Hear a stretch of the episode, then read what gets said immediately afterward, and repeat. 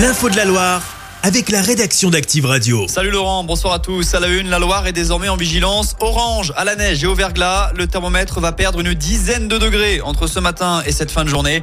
Les flocons sont attendus des 400 mètres d'altitude. Plus de 10 cm de neige annoncés par Météo France. Soyez donc vigilants sur la route. La préfecture ligérienne recommande de reporter les déplacements non obligatoires. L'actu, c'est aussi cette opération de force des agriculteurs ligériens ce matin. La FDSEA et les JA de la Loire ont bloqué l'usine Lactalis à Andrézieux dès 9h avant de retirer les produits de la marque comme Lactel ou Président des rayons du Leclerc de la commune. Il dénonce un profond désaccord et des négociations qui n'aboutissent pas concernant le prix du lait.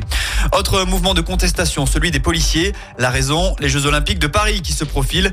Gérald Darmanin, le ministre de l'Intérieur, a annoncé que les fonctionnaires pourraient ne pas prendre de vacances à certaines dates précises. Sécurité oblige. Chez nous, des matchs de foot se joueront dans le chaudron. Franck Cunal, secrétaire départemental du syndicat Unité SGP Police, nous explique quelle forme prend la mobilisation dans la Loire.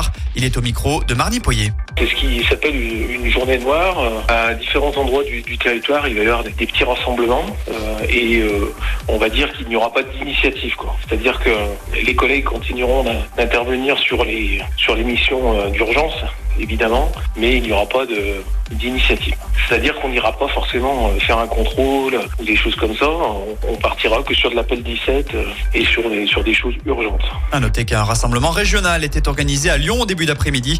Les policiers demandent une prime allant jusqu'à 2000 euros par agent. 78 chars César commandés par le ministère des Armées pour être envoyés en Ukraine et ils vont être fabriqués à Rouen et Bourges. L'annonce a été faite par le député de la Loire, Antoine Vermorel-Marquez. L'élu annonce des retombées économiques et des recrutements. La commande se chiffre à 300 millions d'euros. Et puis un ancien président était dans la Loire à la mi-journée. François Hollande s'est rendu à la faculté de droit sur le campus Tréfilerie pour la rentrée solennelle des élèves. Il a notamment présenté son dernier ouvrage Bouleversement, un livre qui propose une ligne de conduite face à la nouvelle donne géopolitique et le rendez-vous affiché évidemment complet.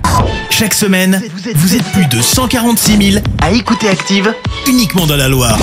L'actu locale, les matchs de la SSE, les hits, les cadeaux, c'est Active.